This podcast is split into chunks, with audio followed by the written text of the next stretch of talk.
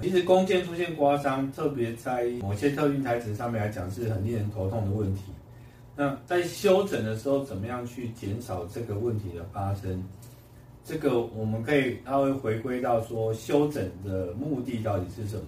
修整砂轮自然是希望它可以恢复到砂轮原本应该有的锐利的状态，以及把堵塞的状况做一个解除的动作。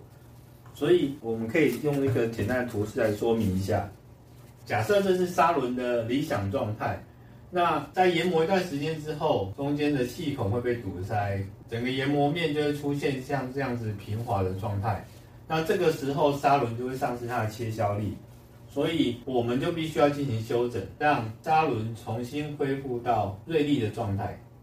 但是这是一个理想的状态，实际上的状况可能是当修整完之后，因为磨料它不是这么均匀的排列，所以当修整完之后。